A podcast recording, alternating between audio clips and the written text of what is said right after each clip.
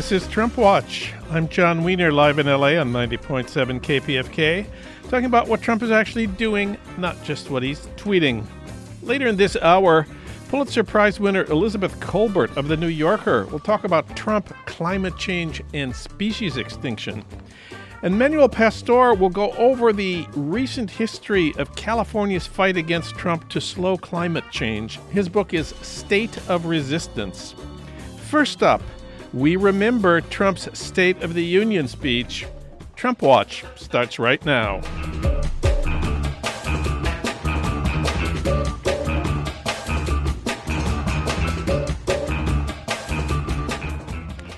Well, we're still thinking about what we learned from Trump's State of the Union speech on Tuesday night, mainly that the State of the Union is not good. For comment, we turn, of course, to Harold Meyerson. He's executive editor of the American Prospect and a regular contributor to the LA Times op ed page. Harold, welcome back. Always good to be here, Jon. Well, don't you think we should do what Trump said and reject the politics of revenge, resistance, and retribution and embrace the boundless potential of cooperation, compromise, and the common good?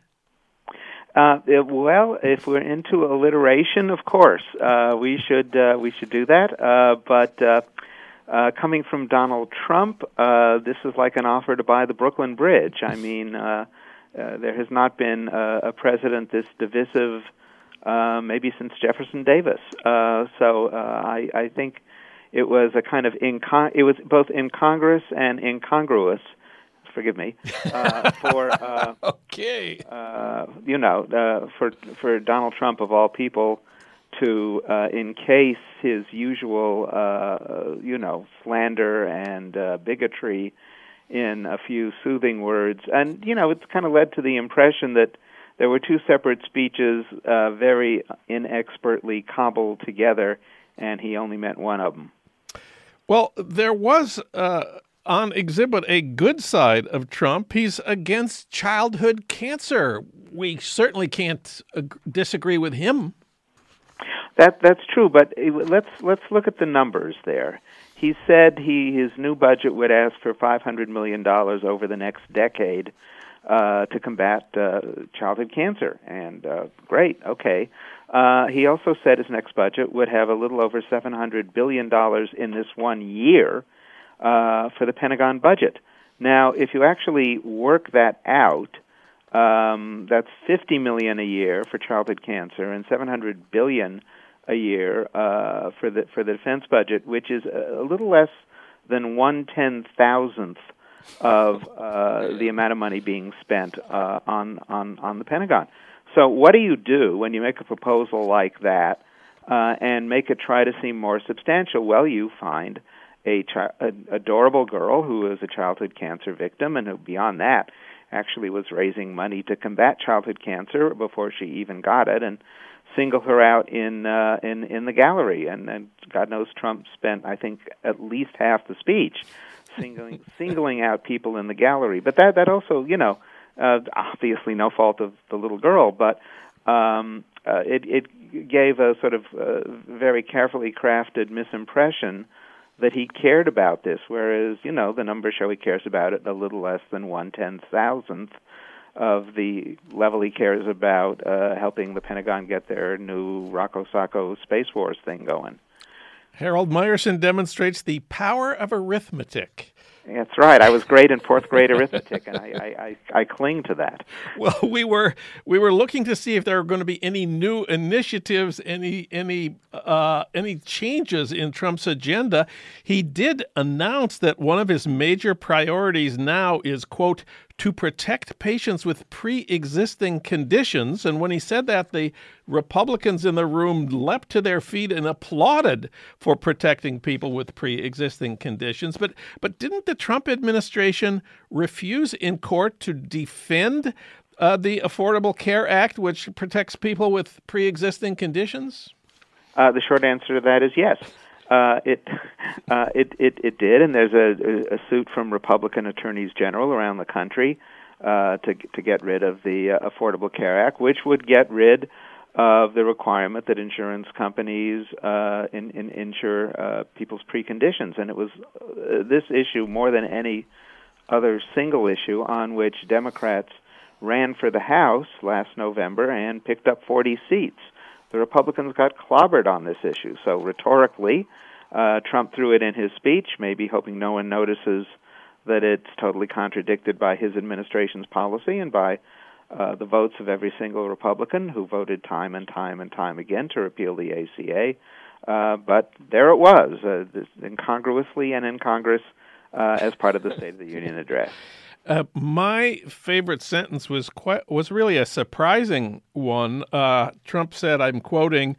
If there's going to be peace and legislation, there cannot be war and investigation it's not since Jesse Jackson have we had a couplet like that. yeah, Shakespeare is uh, is turning over in his grave. One of those closing couplets in one of his acts. Um, yeah, yeah. Well, you know, you all you always wonder, um, you know, how much of uh, a State of the Union address the president himself actually writes. I think like the two sentences uh, on decrying these ridiculous independent investigations.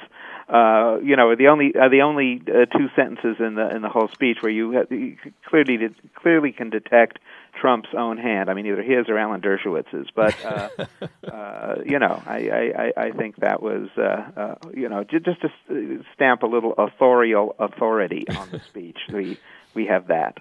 Well, and of course, we were also looking for clues to to uh, the 2020 campaign, assuming he runs for reelection, which a lot of us wonder if uh, he's actually going to decide to drop out. But there was that weird moment where he said, "Tonight."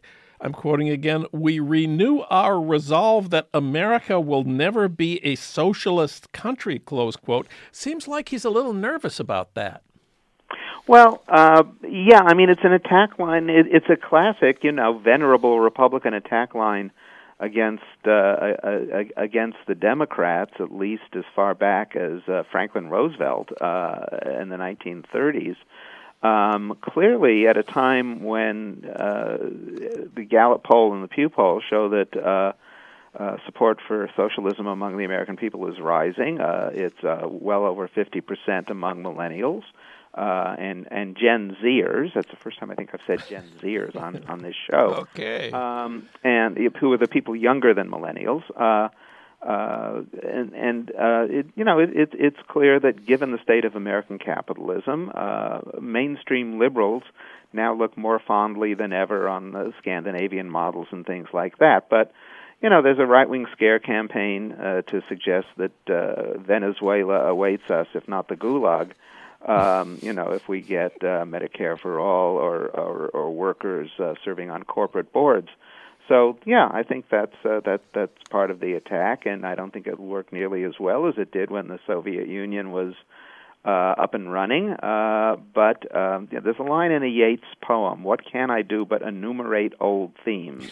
and in a sense, you know, that's that's the Republicans. Uh, mantra and dilemma uh, rolled into one. Well, the New York Times, I'm sure you noticed on page right. one today, above the fold, declared that, quote, the threat of socialism could provide Mr. Trump with a potentially effective weapon. Close quote in the 2020 presidential election. They specifically cited Medicare for all as one of the things that that uh, Trump could use to dramatize the threat of socialism. Uh, aren't there some polls on this? Yeah, Medicare for All generally polls at about a 70% rate. Uh, higher taxes, much higher taxes on the rich, polls better than that. Uh, you know, free college polls uh, about, about as well, and then that's sort of the sum and substance of what those uh, who you know what what are Bernie Sanders and uh, Alexandria Ocasio Cortez are uh, are supporting, and a Green New Deal, which actually could well be an economic revitalization program for uh, white, uh, working class, rural, and far flung communities. So, um, you know, I mean, this, this is the, the, this is really the old stuff that Republicans are are relying on. Uh, I think uh, it, it, it kind of reflects the um, elderly bias, for lack of a better term. Yeah uh, in the in the Republican Party because uh, one of the reasons millennial support for socialism is historically high is they all grew up uh, after Soviet communism had long since ceased to exist. Uh, and uh, you know this is just uh, this is this is a great retread. Um, I mean, I, it could well make you know it, it could have the perverse effect actually, since uh, Trump's disapproval ratings continue to rise into the sixty percent of of making American socialism even more popular because if Trump uh, keeps attacking it, uh, maybe there's something right about it. You know, maybe there's something good. Well, when uh, when Trump read that that scripted line about "We resolve that America will, will never be a socialist country," the cameras focused on Bernie Sanders. Um, you want to tell us about these new polls on how Bernie would do against Trump in various places? Basically, they show that he's uh, he's he's running ahead, and and yeah. you know Bernie has has long been since the 2016 election the uh, one figure in elected office who polls with a higher popularity rating than uh, than anyone else. I mean, uh, you know, uh, he has this unchallengeable authenticity, and no one ever uh, thought that this guy was bought by any special interest. So. Uh, uh, and and you know Bernie has been um, uh, very in, uh, given a kind of limited definition of what he means by democratic socialism when he gave a speech at Georgetown University in 2015 as his campaign was really igniting, in which he uh, was was billed as his the uh, the speech in which he would define his sense of democratic socialism. He mainly cited um, the rather popular programs that this country enacted in the 1930s and 60s, uh, Social Yeah. Security, Medicare, what have you, which are indeed socialist programs. They don't go far enough, but they are alternatives uh, to to the market failures of uh, uh, retirement security and, and medical care for uh, for the elderly. Um, uh, you know, he was he wasn't citing. I mean, he wasn't not only citing Lenin. He wasn't really citing Norman Thomas or Michael Harrington. He Yeah. was fighting Franklin Roosevelt, Lyndon Johnson, and Martin Luther King.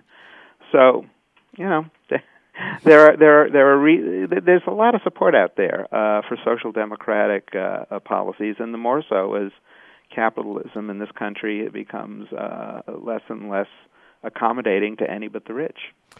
If you've just tuned in, we're speaking with Harold Meyerson. We are uh, recalling the Tuesday night uh, State of the Union speech and looking at its uh, implications and clues for the future.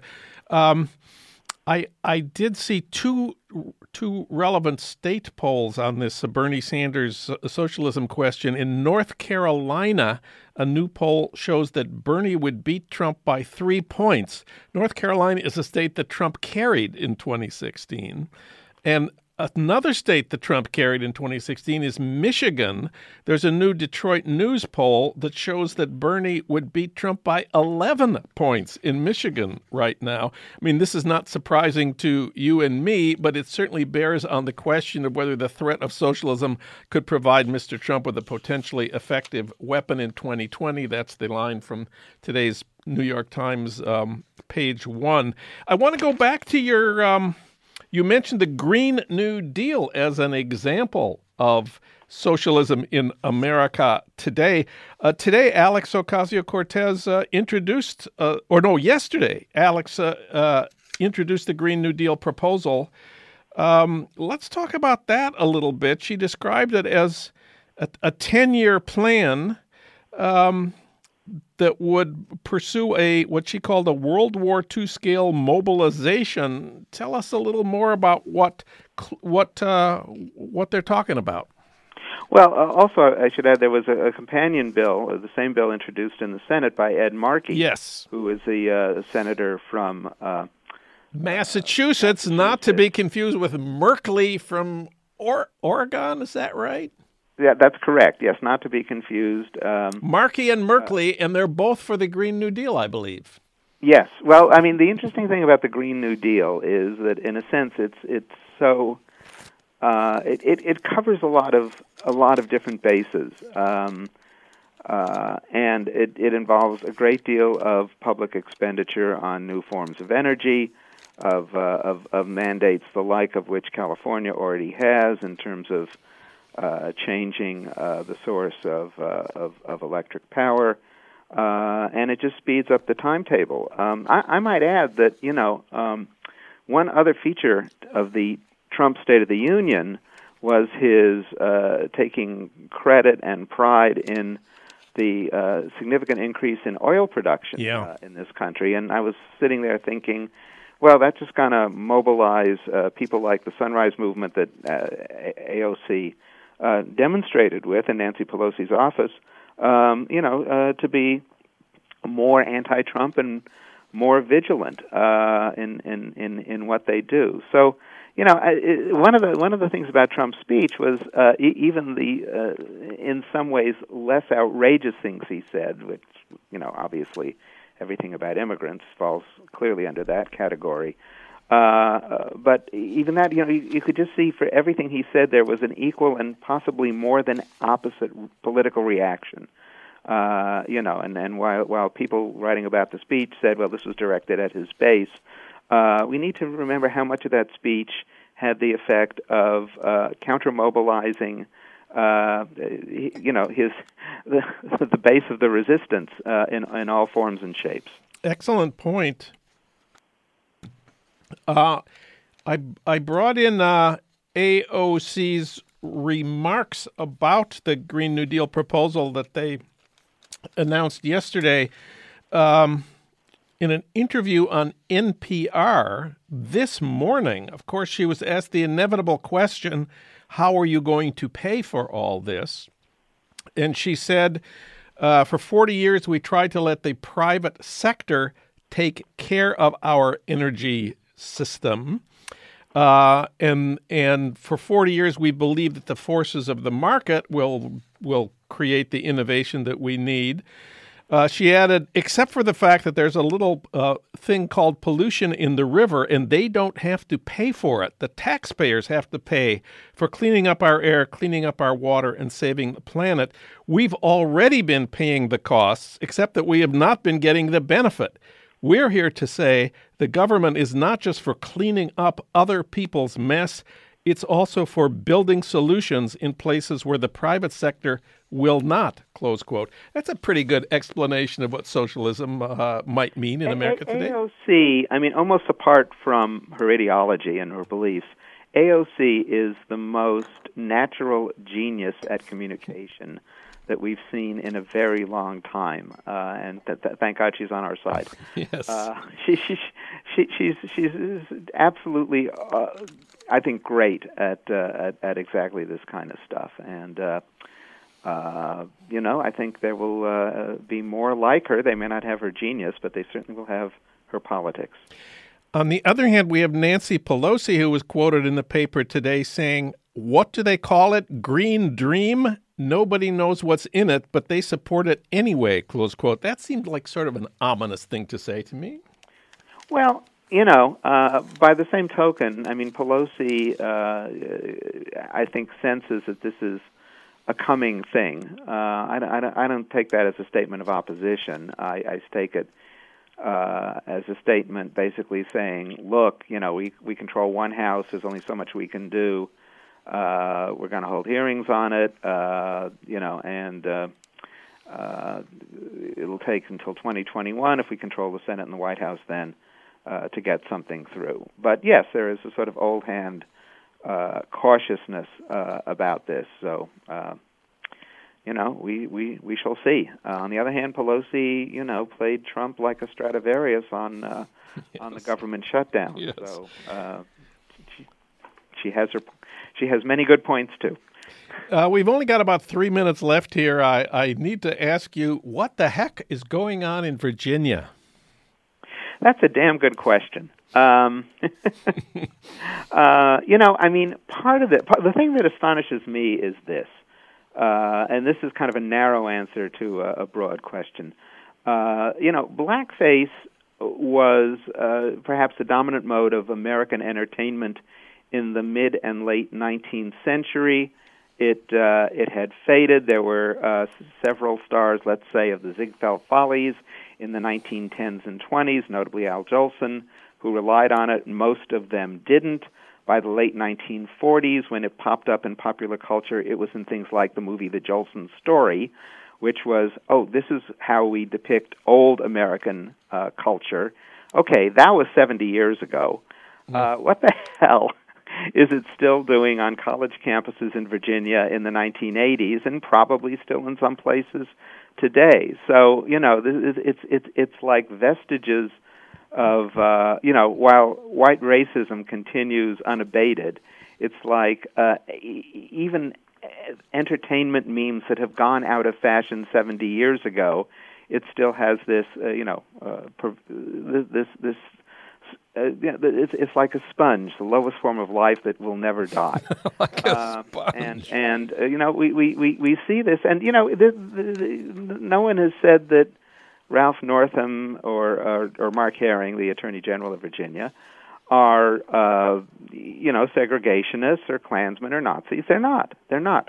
This was considered relatively normal uh, in in you know their little quadrant of the culture, uh, normal enough so that you could put it in the yearbook and no one said don't put it there.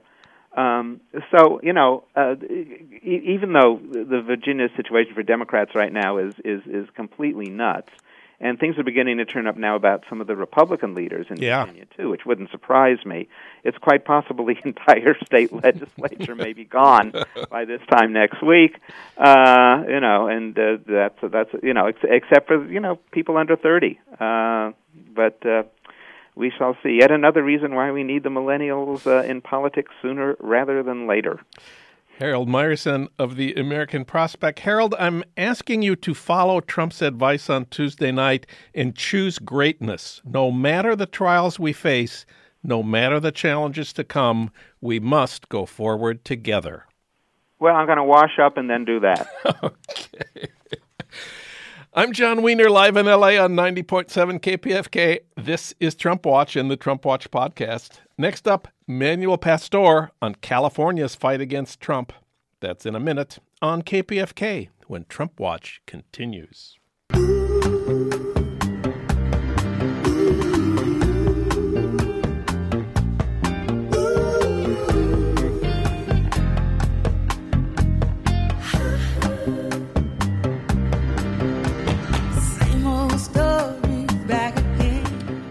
It's the same old story. This is Trump Watch. I'm Jon Wiener, live in LA on KPFK, streaming at kpfk.org and online anytime you want it at TrumpWatchPodcast.com. Later in this hour, Elizabeth Kolbert on Trump, Climate, and Endangered Species. She won the Pulitzer Prize for her book, The Sixth Extinction. Now it's time to talk about how California is leading the fight against Trump to slow climate change and welcome immigrants and refugees. For that, we turn to Manuel Pastor. He's professor of sociology and American studies and ethnicity at the University of Southern California. He currently directs the Program for Environmental and Regional Equity at USC and also USC's Center for the Study of Immigrant Integration. He's a prolific public speaker and writer. His work has appeared in the Washington Post, the LA Times, the Huffington Post, the American Prospect, and dozens of other publications. And his most recent book is State of Resistance What California's Dizzying Descent and Remarkable Resurgence Means for America's Future. And he's a featured speaker at the UCI Conference on Climate this Friday at 5 o'clock. He'll be at the Crystal Cove Auditorium at the UCI Student Center, along with Bill McKibben and Elizabeth Kolbert. Manuel Pastor, welcome to the program. Glad to be with you. Well, you recently wrote an op ed for the LA Times with Pramila Jayapal, the member of Congress from Seattle, who is now co chair of the Congressional Progressive Caucus. She's a hero of ours. Tell us about her and about the piece that you two co authored Why is the U.S. so far behind on naturalizing new citizens?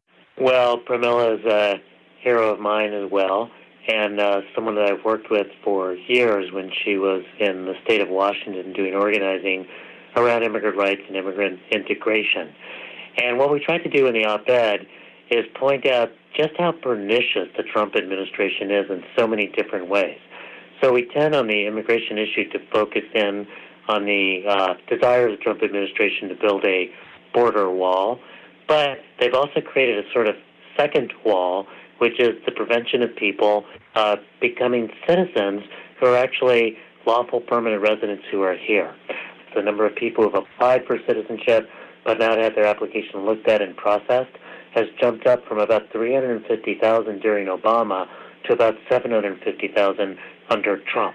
So that's delaying a lot of people who wanted, for example, to be able to become a citizen and be able to vote in the 2018 midterm elections. While waiting times to become a citizen used to be somewhere between five and six months, they're now averaging about a year, and in some places, it can take you up to two years after you make an application to become a citizen to become a citizen. This is having deep impacts on the level of civic engagement and democracy, and it's another way in which there's so many different acts on the part of the Trump administration that is seeking to disempower immigrant communities and their voice in public policymaking. Well, let's talk about California and Trump. You open your book with a startling historical point. When the United States in 2016 elected Trump, the country was going through the same kind of political moment that California had gone through 22 years earlier in 1994. Please explain. Well, what we like to say in the book is that America is going through its Prop 187 moment. Proposition 187, passed in 1994 by California voters, was the proposition that sought to deny social services and educational services to undocumented immigrants in the state. So it reflected a particular kind of anti immigrant anxiety, hysteria that was occurring in the state of California. But what people forget is that California in the early 1990s experienced half of the country's net job losses in that recession because the national recession of the early 1990s was about the cutback in defense spending as a result of the end of the Cold War. That hit California aerospace hard and basically knocked the props out of the rest of our industrial structure as well. So we experienced half of the country's net job losses in that period. And Rush Limbaugh began his talk radio career in the late 1980s in uh, Sacramento. So that kind of perfect stew of demographic anxiety, economic uncertainty, and profiteering from political polarization, California got there first in the early 1990s. So the interesting question, which we try to explore in the book, is how did the state go from the very kind of low point in terms of uh, community across communities and a sense of unity about what we need to do about the economy to a state that was one of the first two states to raise its minimum wage to $15 an hour, to a state which has proudly declared itself under something called the California Values Act. That's pretty appropriately named. A sanctuary state in which the police are not supposed to cooperate with immigration and customs enforcement, and a state which, of course, is also leading on addressing climate change and also addressing sort of environmental injustice as part of dealing with climate change. So it's that arc of change from that low point to this kind of more progressive moment that we try to track in the book. And remind us what was in Prop 187 that California passed in 1994 and remind us then what has happened to the Republican Party of California since then. Well, Prop 187 sought to uh, strip away any access to social services to undocumented immigrants. And it also went as far as to try to strike away educational services uh, or education, which is actually uh, against very Supreme Court rulings about uh, equal protection, uh, particularly for children in terms of access to education. So actually, most of Prop 187 wound up getting struck down in the courts as being clearly unconstitutional. But you know, interestingly, Prop 187 was the way in which Governor Pete Wilson, who was uh, facing difficulties uh, with his reelection. He was about 20 points behind Kathleen Brown, who was a Democratic candidate, and he decided to latch himself onto this anti-immigrant uh, movement as a way of raising up his numbers, a little bit like how Trump, who was not necessarily doing well in the polls, sort of latched himself onto anti-immigrant sentiment to triumph in 2016. Prop 187, though, was of a piece with a number of other propositions uh, passed in the uh, 1990s uh, that political scientist Daniel HoSang, who is currently at Yale, called racial propositions. So it wasn't just going after immigrants, there was an attack on bilingual education. There was an attack on affirmative action. There was a three strikes law and uh, a law to try juveniles as adults that very much led to rapid incarceration and racially racialized uh, over incarceration. So it was really a kind of broad attack on the demographic change that was occurring in the state of California and the anxieties that was provoking in long-time white residents. It was something that the Republican Party rode, thinking that it would be something that would help uh, their electoral prospects as it did with Pete Wilson. But it wound up shredding uh, the Republican Party such that the Republican Party in the state of California now is actually the third most popular party. You've got the Democratic Party, then you've got the decline to states, people who are calling themselves formally independent and not registering with either the Democrat or Republican Party, and then finally the Republican Party. The Republican Party does not hold one single statewide office and has not since Arnold Schwarzenegger. The Republican Party finds itself in a super minority because the Democrats are in a super majority, more than 60%, in both the uh, uh, Assembly and the state Senate, and it's very much a kind of decimated party. So I think it's the Republican Party nationwide is trying to see whether or not the idea of following the Trump strategy is a way to resuscitate the party or to kind of permanently marginalize it into a smaller and more steadily shrinking base. That's really what the lesson of California is for Republican Party nationwide. You focused a lot of your research and writing on environmental justice issues involving people of color. What do we know about how people of color view environmental politics? The Trump people, of course, appeal to them by arguing that Republicans want to save the jobs of working class people, while the climate movement activists, you know, are uh, upper middle class yuppies who don't care about poor people. That is certainly the political image that's put out there, not only by people who are trying to resist attempts to address climate change, but it's often sometimes the underlying assumptions, even of uh, progressives who uh, are trying to push on climate change, that their main source of support might come from a more educated, white, uh, professional, environmentally conscious, in their view, uh, population. But that's not what the data tell us. For the last 10 years, the Public Policy Institute of California has been asking people about their concerns about climate. And in the most recent poll, which by the way is pretty much consistent with the last 10 years of polling too, about 50% of whites in California say that climate change is a very serious issue that is hurting our economy and quality of life. About 60% of African Americans and Asians say that it's a very serious issue about 70% of Latinos say that it's a very serious issue. Wow. And in fact, what I mean, really, probably what's going on, we seem to think, is that for a lot of people of color, particularly given the environmental disparities in terms of exposure, it's not an abstract question about climate change in the future, the you know polar ice caps, uh, and you know polar uh, bears. It's really that you associate climate change with the refinery that's in your neighborhood that's polluting and affecting the asthma rates of your children. It's the freeway that's in your neighborhood that's also affecting the air that you breathe. And in dealing with climate change is not only going to protect the planet in the long run, but it's going to reduce traffic and reduce pollution from traffic on those roads. So we're looking to build climate alliances. The, the road is through environmental justice. And that's actually been shown in the state of California. When two out of state uh, Texas based oil companies tried to overturn our targets to meet climate change by putting a proposition on the ballot saying that uh, we would relax our efforts to address climate change if the economy slowed down uh, and that it was necessary to do so. Um, you know, it was overwhelmingly people of color that voted against that proposition because those two oil companies were also two oil companies that were among the most racially disparate in terms of their impacts on communities because of where their refining facilities refining facilities were located. So when we think of building an alliance for climate uh, change, we need to make sure that it's also an alliance for climate justice prioritizing cleanup in communities of color and low income communities that are the most affected, taking the dollars from things like uh, cap and trade and making sure that they're directed to the communities that are the most overexposed and socially vulnerable.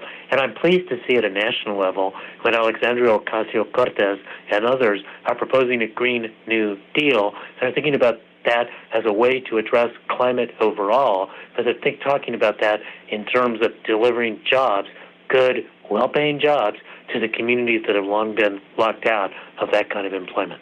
Let's talk about the politics of anti Trump uh, organizing on climate and other issues. Reading your book, States of Resistance, I learned about this term integrated voter engagement, which I hadn't heard before. How different is that from the traditional candidates' electoral campaigns, you know, knocking on doors to get voters to turn out on election day? You know, it's very different, and it was an important part of the California turnaround. It's actually been an important part of the 2018 uh, congressional uh, midterm um, elections. You know, the sort of secret of uh, California is that when people focus in on change here, they think it was mostly led by political figures like Jerry Brown. And while Jerry Brown is important, it's really important to recognize that the uh, fiscal measures that helped uh, close the deficit in the state of California, the, the proposition that eventually passed was actually not the one that had been proposed by Governor Brown. It had large elements of what had been proposed by community based organizations who were running their own campaign. When Jerry Brown raised the minimum wage in the state of California, he was actually heading off efforts that looked to be very successful by labor and community organizations to have an even more aggressive increase in the minimum wage. And even the sanctuary state legislation that passed in the state was Jerry Brown had really kind of watered down, but he was sort of forced to do something through the pressure of community based organizing. So it's community based organizing and social movement mobilization that I think has been really crucial to turning California around. It'll be very crucial to turning around the nation. Part of that has been integrated voter engagement. The easiest way to think about integrated voter engagement is community organizing meets electoral politics. Normally, when you're trying to win an election, what you do is to get out the vote that targets people who are the most likely to vote and the most likely to vote for your candidate. What integrated voter engagement does is says, let's change the electorate. Let's go ahead and dig in deep and go after the new and occasional, the sort of rare voters um, who could actually change the complexion of politics. Uh, that is, more folks who are voters of color, more low income voters, more young voters. And the way that you do that is not through a light touch at election time, but through relational organizing for years before the election. So you get people to uh, believe the organizers, to engage in other kinds of civic acts, and then to go ahead and do the voting. Right now in California, there's a set of groups, California Calls, PICO, and a number of others, that can turn out somewhere between uh, 500,000 and 750,000 new and occasional voters, and that's enough to really pass a whole lot of propositions in the state of California. And that integrated voter engagement has really made politicians pay attention. By the way, that's exactly what uh, Alexandria Ocasio Cortez did in her district. Rather than uh, going with voters who usually voted, she motivated new voters to the polls and toppled a traditional Democratic politician and has gone on to Congress. That is what Stacey Abrams did and nearly won. She should have won if there had been fair vote counting. In the state of Georgia, she motivated new and occasional voters. She changed the electorate. And it's in fact what Beto O'Rourke did and nearly won in the state of Texas, is to go after voters that hadn't been engaged before. And for a grassroots Democratic candidate to nearly topple an incumbent Republican senator in the state of Texas, that's very much a miracle. And you saw that also in Orange County in California in this last midterm election, in which every single congressional seat in the Orange County, the traditional heart of the Republican Party, a modern Republican Party in California, every single congressional seat is now held by a Democrat, and that was done by people doing grassroots organizing, turning out people who had never voted before. Manuel Pastor, his op ed, co authored by Pramila Jayapal, is at latimes.com, and his new book is State of Resistance What California's Dizzying Descent and Remarkable Resurgence Means for America's Future.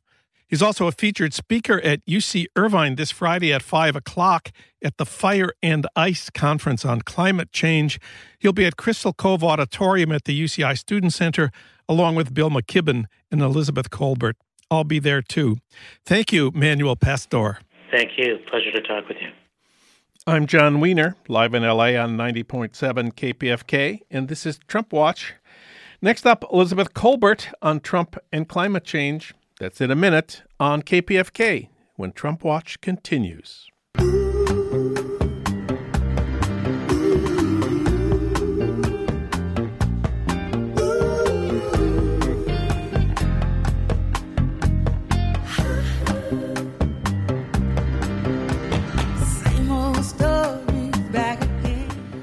It's the same old story. This is Trump Watch. I'm Jon Wiener, live in LA on 90.7 KPFK, streaming at kpfk.org, and online anytime you want it at TrumpWatchPodcast.com.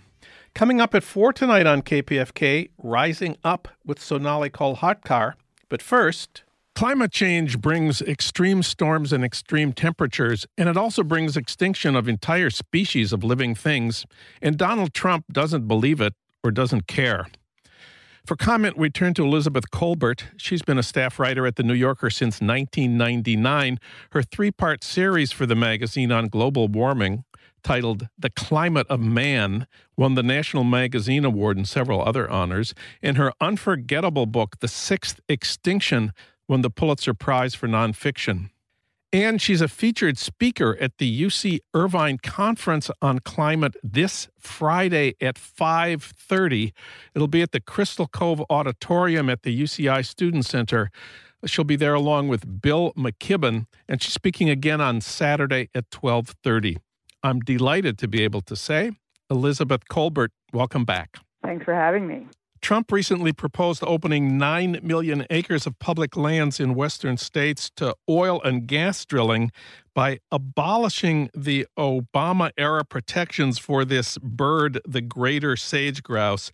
If you Google sage grouse and Donald Trump, you get more than 200,000 results, and many of them report that Democratic governors, as well as Republicans, praised Trump's proposal, including Colorado Governor John Hickenlooper, a Democrat, and Oregon Governor Kate Brown, also a Democrat. So the problem is not just Donald Trump.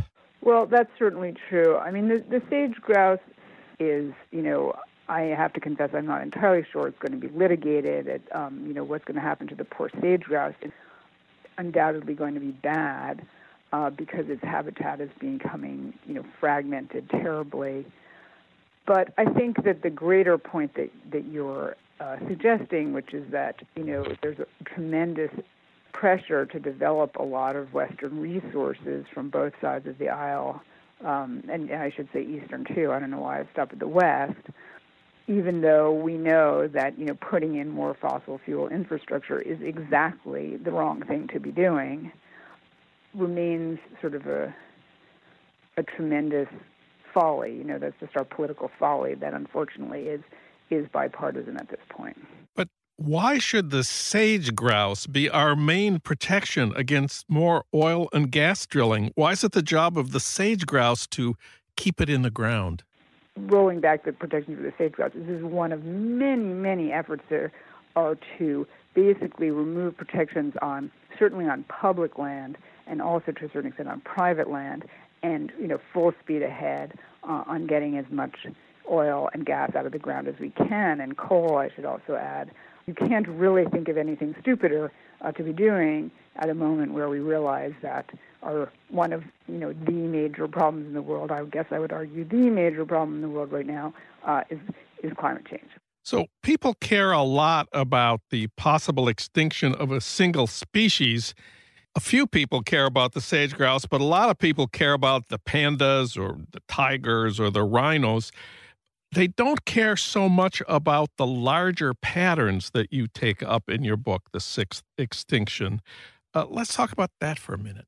Well, I think, you know, that gets back to this issue of, right, storytelling. What do people, what tugs at our heartstrings? What, what gets our attention in a world full of distractions and stories and problems, you know, wrestling for our attention, human, non human.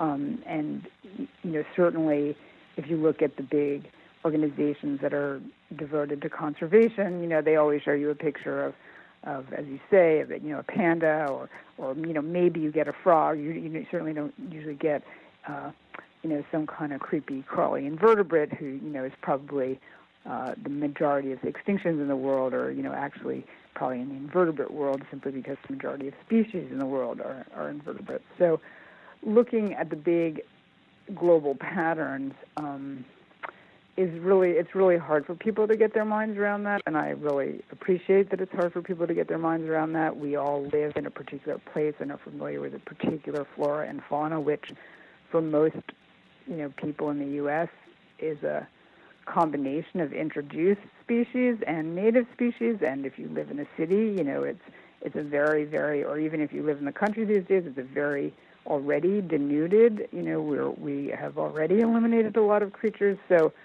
um, I think that, you know, that's exactly, I guess, why I wrote the Sixth Extinction to try uh, to bring this issue in all of its um, import uh, home to people in some way. But I also ended up, you know, arranging it, sort of, sort of narrating it through different species because, you know, a pattern is not really a good story. Your uh, scientists say part of the problem is that there are several forces that lead to species extinction deforestation, loss of habitat, invasive species. And you say in the sixth extinction that what we're doing to the chemistry of the ocean is number one. Well, a lot of scientists would say that changing the chemistry of, chemistry of the oceans, which is actually pretty difficult to do, it has occurred very, very rarely in Earth history uh, because the oceans are are vast and they're chemically buffered against change. Um, but nevertheless, by dumping so much CO2 into the atmosphere, we are changing the chemistry of the oceans. That that is probably, in, at the end of the day, uh, yeah, the most dangerous thing we're doing. And why is that? Well, I think that they that is because for a couple of reasons. First of all, as I say, simply the oceans, you know, are so much of the the biosphere. Really, you know, we're land creatures, but but really, the oceans cover most of the surface of the earth, as any as any kid learns. So that's where a lot, a lot of life on Earth resides. Um, but secondly, as I say, because you know, life on land, you know, climate change is uh, certainly going to be a very, very, very big stressor for a lot of creatures and going to drive a lot of extinctions, probably. Um, but there have been temperature swings in, you know, in the history of planet Earth. Uh, there quite possibly, you know, has never been, uh, or only at varied times of extreme uh, biological crisis, uh, has there been a change in ocean chemistry that's occurring as rapidly as right now. Um, so when you think about it, creatures probably just do not have uh, if you don't have any history with something, the odds that you're going to be able to adapt to it, uh, you know, are, are a lot lower. Uh, so the the way that we are screwing with the oceans, uh, which I should also point out are the source of you know most of our oxygen and things like that, uh, is, is, is, is bound to have very significant consequences. And there's an unevenness to all of the uh, effects of climate change on species extinction. While many species are going extinct, a few are thriving. You call them disaster taxa, T A X A, a great name. Tell us about disaster taxa. Well, there are some. I mean, once again, intuitively, people know that you know, eh, you know, rats do quite well in urban environments. Um, mosquitoes are doing really well. Uh, there are certain taxa cockroaches. You know, there are certain groups of creatures that follow people around, uh, and, and when humans create a disturbance, uh, we'll call it that, or build a city, or you know whatever we do, tend to thrive at the expense, uh, as, as other species cannot. More, I, you know, I don't know what to call them. They're not exactly delicate, but they're adapted to different conditions. So there are there are species, certain species that thrive on disturbance, and that's even true in a natural, in the natural world, as it were. You know, there are certain species that when there's a big forest fire, which you know had, there have been throughout history, would come in would be the first ones to establish in a in an area that had been devastated by fire. So there are certain, you know, that's a pattern, that's a natural pattern, and now we also see that humans are a kind of disturbance that favor certain species. The reviewer of your book, The Sixth Extinction in Harper's, pointed to one solution, I guess you could call it. Evolution will take its course. Life recovered from the fifth extinction, the death of the dinosaurs. It took a long time, but the Earth has plenty of time to recover from the current one, the sixth, after we are gone. The rats and the cockroaches and the other disaster taxa will thrive and evolve. What do you think about that for the next chapter of evolution on Earth? Well, I, I think you know, I, I think if you're willing to take that very long view, that you know, 10 or 20 million years from now, there'll be a new a new fauna and a new flora that will emerge from the wreckage that we will leave. Uh, yes, that's true, uh, probably. but I don't think people really think in those terms. I think most of us are concerned about the world that our kids are going to inherit and our grandchildren. Uh, and that's probably you know as far out as we get, and we're not even we're not doing a pretty pretty lousy job uh, of even handing over a habitable planet to our kids. So, you know, I suppose if you want to take comfort in that idea, you know, I, I don't want to prevent you from doing so, but I, I, I don't think that's actually um, very useful given this current situation.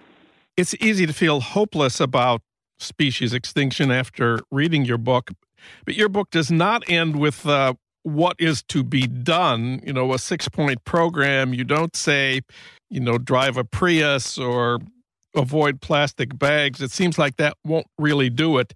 Do you have hope at this point? Well, I, I think someone recently made a, gave a talk. Who he said, you know, what we what we need is not hope, but but but courage. I mean, I think there's way too much talk about, you know, are you hopeful? Are you not? Like your mood. That that's not really relevant um, at this point. What's what's relevant is, you know, are we gonna take action or not? you know, increasingly we see the effects of, of climate change and all the other problems that are in the book, and we, to a certain extent, and only to a certain extent, I want to say, know what we have to do. And if we did those things that we know how to do, and we know that we, you know, are going to have to do, if we did them as rapidly as possible, we would uh, certainly make a difference. Okay, that I don't want to say we would not still have very high extinction rates because we probably would, but we would be uh, bringing that curve down. And we're not doing those things. So until we start doing those things, you know, we don't really deserve, you know, to be very hopeful, to be honest. Elizabeth Kolbert, her book is The Sixth Extinction and she's a featured speaker at the UC Irvine Conference on Climate this Friday at 5:30. It'll be at the Crystal Cove Auditorium at the UCI Student Center. She'll be there along with Bill McKibben, and she's speaking again on Saturday at 12:30. Thank you, Elizabeth. Uh, you're very welcome. Thanks for having me. I'm Jon Wiener, live in LA on KPFK, and this is Trump Watch. And now it's time for your Minnesota moment. That's news from my hometown of St. Paul that you won't get from Sarah Huckabee Sanders. Today's question with Minnesota unemployment so low, why aren't wages going up more in the Gopher State? Minnesotans should be getting a bigger raise this year uh, because employment is under 3%, a historic low. The theory, the market theory of labor, of course, is that labor, like everything else, should be governed by the rules of supply and demand. So when the supply of something becomes scarce, its price should go up. Uh, the price of labor is no different from any other commodity. We learned that from Capital Volume 1. So the price of labor, which is paid in wages, should be going up. Um, unemployment in, in Minnesota has been under 4% uh, since 2014. That's, you know, more than four years. The last time unemployment was under 4% in Minnesota was way back in the second half of the 90s, between 1995 and 2000. Uh, un- unemployment in Minnesota was under 4%. And during that period, uh, Minnesota workers saw an average an average pay increase, it says here, of $6,367. That's in 2018 dollars. Uh, but uh, lately, wages have hardly gone up at all in Minnesota. So it's hard to understand what has happened to market forces that govern the price of labor in the Golden State. We don't have the answer here. Uh, this has been your Minnesota moment. It's a special feature of Trump Watch on KPFK.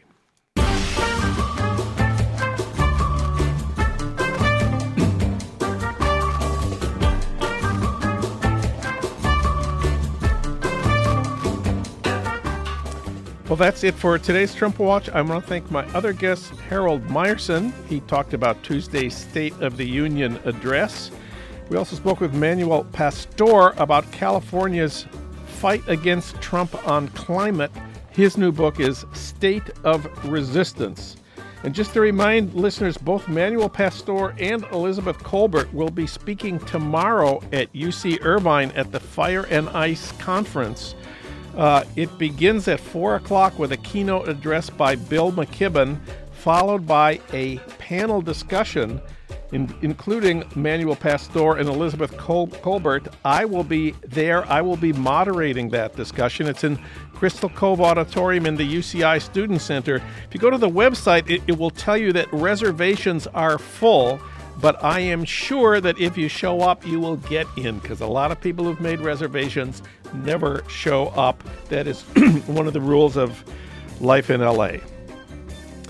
Thanks to our engineer, Gary Baca. Thanks to our producer, Renee Reynolds. Thanks as always to Ry Cooder for our theme music, Mambo Sinuendo. Coming up at 4 tonight on KPFK, Rising Up with Sonali Kolhatkar.